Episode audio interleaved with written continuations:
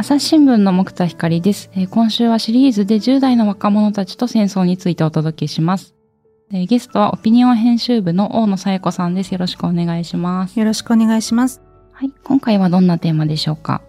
？2022年に自由学園高等部3年の山沢春乃さん、綾乃さん姉妹が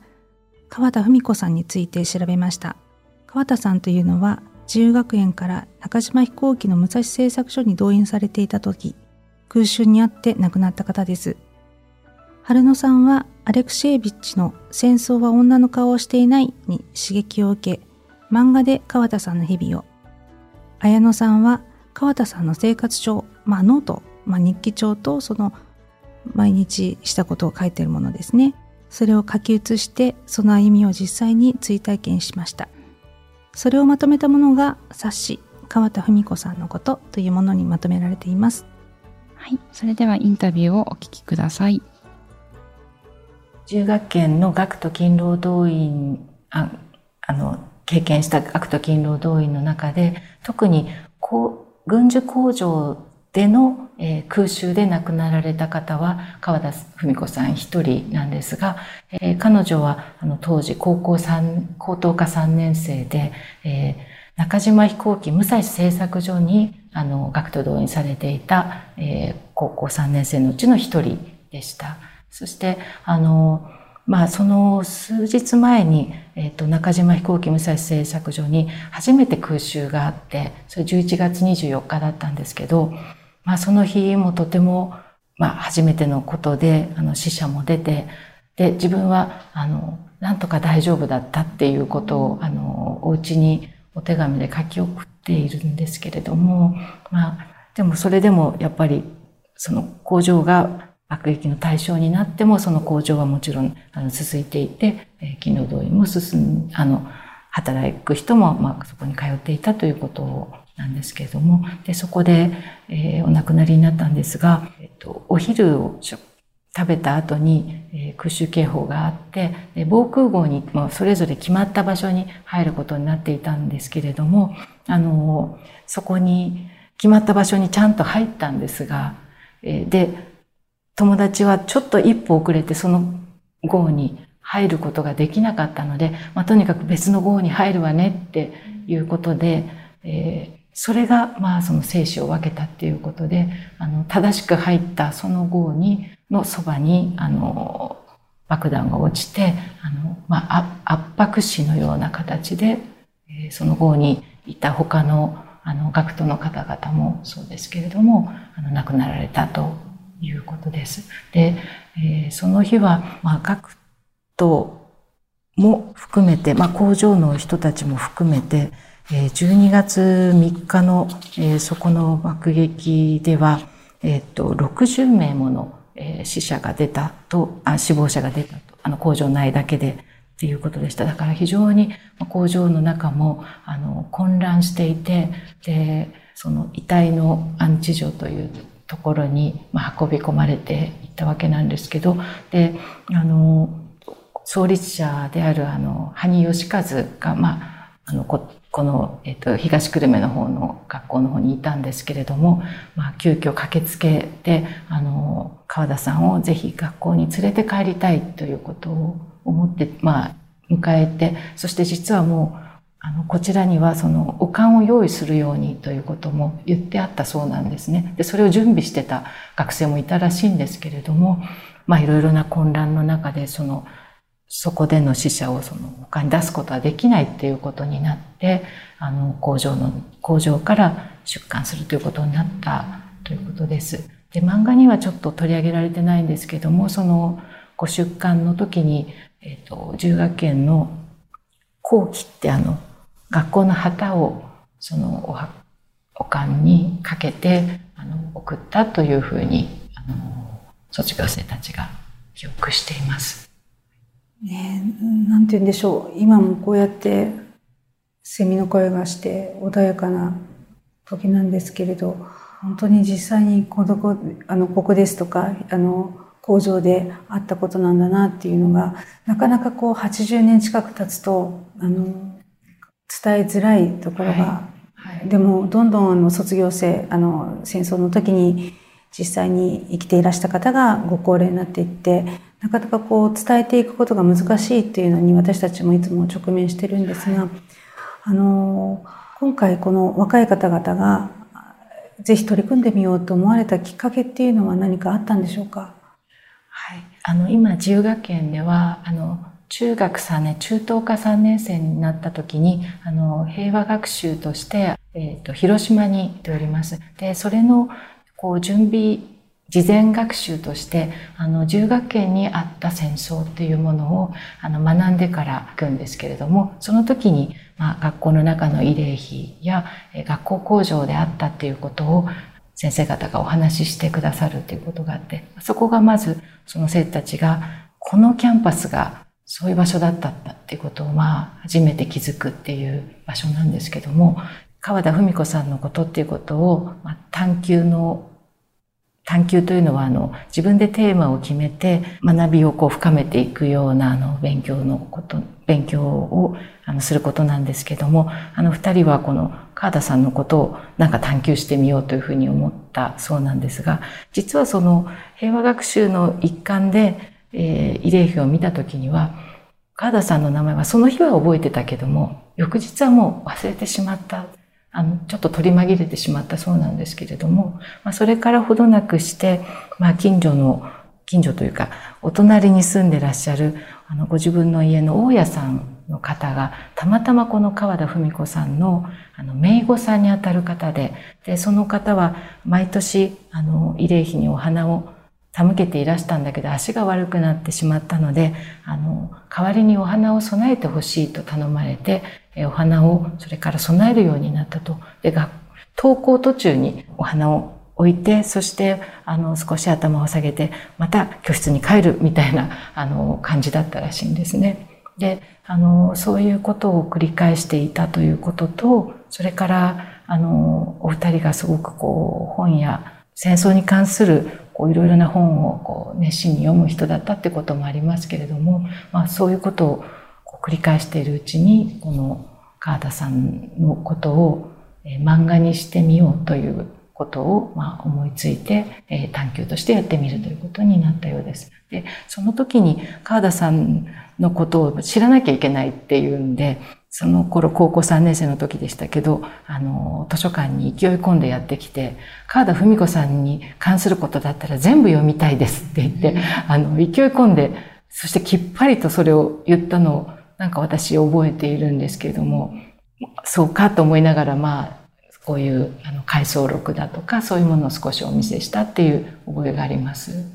筆者が山沢春乃さんと綾乃さんって双子なんですか？はいあの、双子の姉妹ですね。で、お二人とも、あの、とても絵が好きで、あの、漫画を描いたりも、たり、まあ、文章を書いたりすることも好きだったという、好きなお二人だということなんですけれども、あの、一人は漫画に取り組んだんですが、もう一人は、この川田さんが、その学徒動員中に熱心につけていた生活帳というものを、たまたま展覧会の図録に生活帳の写真が記されていて、で、その写真を自分でもう一回スマホで撮って、で、こう拡大してその文字を読むっていうようなことをしながら、あの、自分でもう一回生活帳を作ってみようと思ったらしくて、生活帳の、まあ、筆写をしたといういうんでしょうか。もう一度自分で手書きで作ってみるっていうことをしたらしいんです。で、普通あの、なんていうか写真撮って貼り付けたらそれで済むんじゃないかと思いそうなんですけれども、これをやってみて面白かったのはと、ま、本人が言ってたんですけど、あの、本当に川田さんが何を食べて、え何時に起きて、あのどんなことをこうやってたのかっていうことをこう一緒に経験するような感じですごく楽しかったっていうんですね。で、その、そうやっていて、あの、楽しかったんだけど、最後のページに来た時に、空欄なんだけども、予定として、えー、何日後が休みっていうのが書いてあったと。だから休みを楽しみにして、あの、それは先に書いておいて、そして、その日、亡くなった日はもう書けなかったっていう、そのページに差し掛か、差し掛かって、自分はその、川田さんの死っていうものを、実感したっていうか、直面したっていうことを言っていました。いろんな資料をたくさん見て、で、えー、じゃあ自分はこれをやろうって決めて、えー、それでこう、その中でこう、川田さんとこう出会っているっていうんでしょうか。うあのそういうような、えー、出会い方をして、あの、資料を読むっていうのを、あの、私はあの、二人のその探求の成果を見てびっくりしまして、私はそういうふうに読めてなかったなってすごく思いました。で、あの、まあ、正直言っちゃうと、まあ、私はあの、20年近く中学圏のまあいろんな記録資料、アーカイブズをまあ整備する仕事をしてましたし、えっ、ー、と、戦時中の資料もかなり見てきたつもりだったんですけども、で、卒業生の人にも会ったりしてたんですけど、あの、川田文子さんが19歳だったってことをもう完全に忘れてたなっていうのを、この人たちの作品を見て、あ、そうだったんだっていうのを思いました。だからどういうこう資料と出会うかとか資料と対話するかっていうところにはやっぱりその人にしかできない出会い方っていうのがあってでそうするとその人にしかできない方法っていうのが生まれてきてでそれがその誰の真似でもないこうその人との出会いになって、対話になって、作品になると。では、こういうやり方で継承と言っていいかわかりませんけれども、その川田さんのことを伝えていくっていうことが、この人たちにできたんだなということを思いまして、これをぜひ多くの人に知ってもらいたいなというふうに思うようになりました。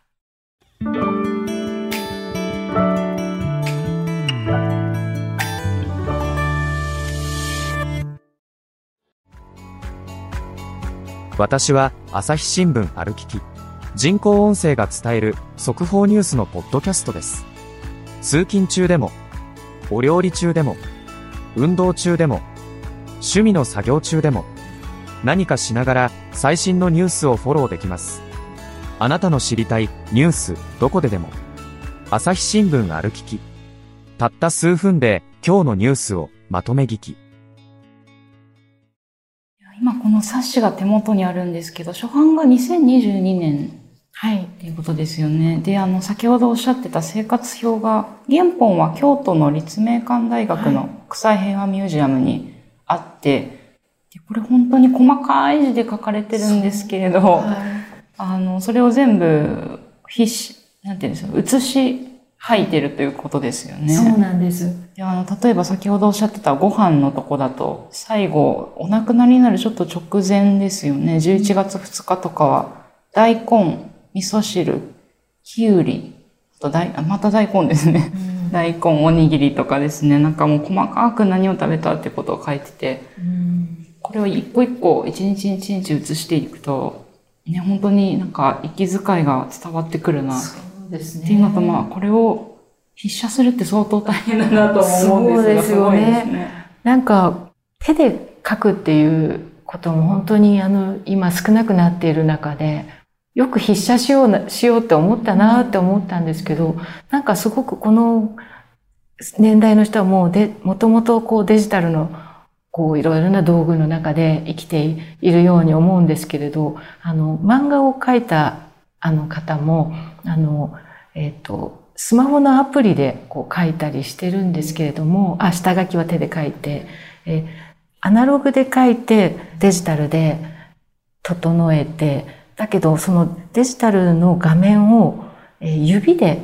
こう絵を描いていく、あの、本格的に描いていくというふうに、もうそのアナログとデジタルというか、まあ、体で描くっていうこととデジタルでこう何かするっていうのが、すごくこう不思議にこう混じり合っていて、あの、でもすごくこう体の感覚っていうのを持ってやってるっていうのも、私にはちょっと驚きというか、それだから分かったことっていろいろあるだろうなっていうふうに思いました。自分の体を通して追体験みたいなことができたってことですよね。うん、そうですね。こちらの冊子はどこで読むことができるんですか？はい、あの、今、あの、学内でも、あの、生徒たちにもぜひ読んでほしいということで、学内でも買えるようにしてるんですけれども、あの、一般の方も中学研のホームページを通じて、あの、注文をしていただくということができますのと、あと今7月、8月は、あの、少し書店さんでも取り扱いのところがあったり、あの、します。そのような形で少しずつ広めていただいているような格好です。はい、今、まだウクライナのことがどうなるかわからないっていう状態ですし、この後また学校工場みたいなものがですね、できてしまわないようにしなければいけないと思うんですけれども、我々一人一人がこう何かできるようなことっていうのはあるんでしょうか？やはり今回彼女たちが自分の体を通して川田さんのことですとか、あの、追体験したっていうのは非常に大きいと思うんですけれども、その他にはどんな方法があると思われますか？まあ、これはあの、この山沢さん姉妹があの話していたことだったんですけれども、山沢さんたちがこの、この本を作った後に、どういうふうにしたいですか？あの、どんなことをしていきたいですかって他の人に質問された時に、何て言うんでしょうか？ちゃんと生きていきたいっていうような感じのことを言ったんですけれども、それはその、その過去のことを知るっていうことが、あの、できたら、それはその知る前とは本当に変わるはずだっていうことを言っていて、あの、知っただけではどうしようもないというふうに思われるかもしれないけども、まあ、その知るっていうことは、知ったら同じで、今までと同じではなくなる。だからもうこういうことがあってはいけないっていうことを知ったら、もうそれは次の行動に、あの、行くんだっていうことをはっきり言っていたんですね。で、そのじゃあどういうことを知ったらいいのかっていうことなんですけれども、あの、もちろん本当に人が急、突然死を、こう、命を奪われるっていうことが戦争であるっていうことは、あの、それはもう、なんていうか、究極にはそういうことがあると思うんですけれども、この学徒勤労動員のことなんかを考えてみますと、あの、1944年、45年ぐらい、もう戦争末期になったらば、あの、はっきりとその学校の勉強がなくなって、そして工場に動員されるってもうはっきりとその教育がその労働に置き換わるっていうことがはっきりしてますけれども、実はそこに至るまでに、あの、何年もかけて、最初は勤労奉仕という形で年に数回、数日、えー、休みの日夏休みの前後にやりなさいっていうような比較的その戦争に協力する精神的な意味も含めたような、まあ、その勤労奉仕から始まって、それが徐々に徐々に、じゃあ30日以内、じゃあ3分の1以内っていうような形で、学校生活が戦争遂行のための、まあ、労働することが当然である。あるいは、あの、そうしなければダメだっていうようなことが徐々に徐々に進んでいくわけですね。だから、あの、急に戦争遂行の具体的なその武器を作るとか工場で働くみたいなことに急に置き換わるわけじゃなくて、少しずつ、少しずつ、あの、食料増産の仕事をするだとか、あの、出生兵士を、あの、慰問するだとか、まあそういう、あの、それとして、人、それとして取ったら、決して、なんというか、あの、人として悪いことじゃないんじゃないかって思うことも含めてですね、あるいは燃料の節約をするとか、そういうことも含めて、あの、徐々に徐々にその平時の中に戦時のことが、こう、地続きでこう、行くっていう、それがあの、7、8年かけて、結局1944年の通年動員っていうところに結びついていくわけですね。で、私はそのことを知っておくっていうことがとても大事じゃないかなと思ってて、本当に川田さんが亡くなった、えー、バス事故で、あの、誰々さんが亡くなった卒男子の卒業生が戦時で亡くなったもそれも本当に忘れてはいけないことなんですけれども、あの、平時の中に戦時が入ってくるっていうことを、えー、そしてそれはやっぱり学校も許容したからそそういう教育になっていったって部分ももちろんあるわけで、学校をそういう場に、あの、徐々に徐々にしていったっていうことをあの忘れてはならないと思います。でそう考えてみると、あの、その子、そういうプロセスを知っていると、どの兆しが良くないことかっていうか、あの、これは違うっていうことかっていうことが確かにこう見える部分っていうのがあると思うんですね。でそその本当に行き詰まってしまう前にこの道がどこにつながっていくかっていうことを早く感じるっていうかあのそういうことのためにその戦時のプロセスっていうのをあの知ることがとても大事かなっていうふうに思っています。特に、まあ、教育にあたるものっていうか教育機関にあるものはやっぱり子供を育てて人間を育てるっていう場所ででそれが使命というかなわけですからそこで例えば武器を作るとかですね、えー、戦争を進めるための仕事を学校の中に持ち込むっていうことがあるっていうことはやっぱ本当にどれだけ、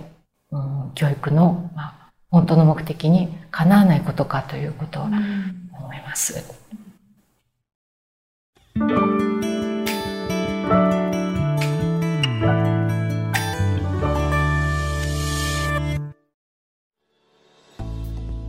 い、えー、村上さんのお話をお伺いしてきました。投稿欄の声についてご紹介お願いできますでしょうか？はい。社説の横で毎日掲載している朝日新聞の投稿欄声についてお伝えします。はい、あの、本当に皆さんが飼ってらっしゃるあの犬や猫の話から、うん、あの世界情勢まで皆さんの思うことを500字程度にまとめて送っていただいています。うん、その中でもですね、語り継ぐ戦争ということで偶数月の第3土曜日に、まあ、原則として、えー、偶数月の第3土曜日に掲載しています。でこちらはですね実際にその時を生きていた皆さんからお寄せいただいているものです。でもう一つですねあの皆さん聞いていただいているような若い方から、うん、あの実際に広島に行ったとか沖縄に行ったとかおじおじいちゃんおばあちゃんのお話を聞いたとかそういったことを寄せていただいているのは平和のバトンという名前でこれは原則として奇数月の第3土曜日に掲載しています。同じようにまあ大体500字ぐらいにまとめていただいてでももしあのまとめきれなかったらあのそのまま送っていただければ、あのこちらでお手伝いしますあの朝日新聞デジタルのオピニオンの欄から投稿フォームに入っていただくとあの送っていただくこともできますあの、こちらの番組の概要欄の方にもリンクを貼っておこうと思いますので、ぜひご覧いただければと思います。よろしくお願いします。えっ、ー、と、語り継ぐ戦争っていうのは、えー、デジタルサイトの方でも特集があるんですよね。そうです。朝日新聞デジタルの中に、あの、声、語り継ぐ戦争という特設サイトがあります。あの、例えば、あの、今回でしたら、学徒勤労動員ですとか、あと、戦時中の学生さんの様子とか、あるいはもう、あの、千人針あのこう皆さんがお腹に巻いていたっていう千人針っていったような、うん、あのそういうキーワードであの投稿これまでの投稿を検索していただくことができます。今までに1700通の方の投稿を、うん、あの収録しています。で普段の紙の投稿では写真が載せられないんですけれども、うん、この特設サイトですとあの皆さんが貸してくださった写真をそのまま掲載していますので例えばあの軍事郵便あの検閲のハンコが押してある軍事郵便あの戦地から家族に送ってきた大事なものですよね、うん、そういったものも見ることができますのでぜひあの検索してみてください。お願いします。はい。こちらもリンクの方に貼っておこうと思いますのでぜひご覧ください。朝日新聞ポッドキャスト。朝日新聞の木田光がお届けしました。それではまたお会いしましょう